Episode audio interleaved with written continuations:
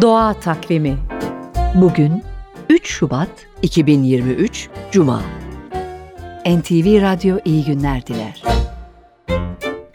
İneklerin çıkardığı gaz önemli kirlilik kaynağı olarak gündemde ve dünya buna henüz çare bulmuş değil.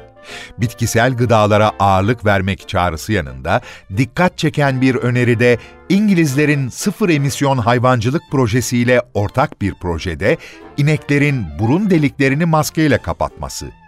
İlk sonuçlara göre metan gazını yarı yarıya azalttığı duyurulan maskenin bu yıl piyasaya sürülmesi bekleniyor.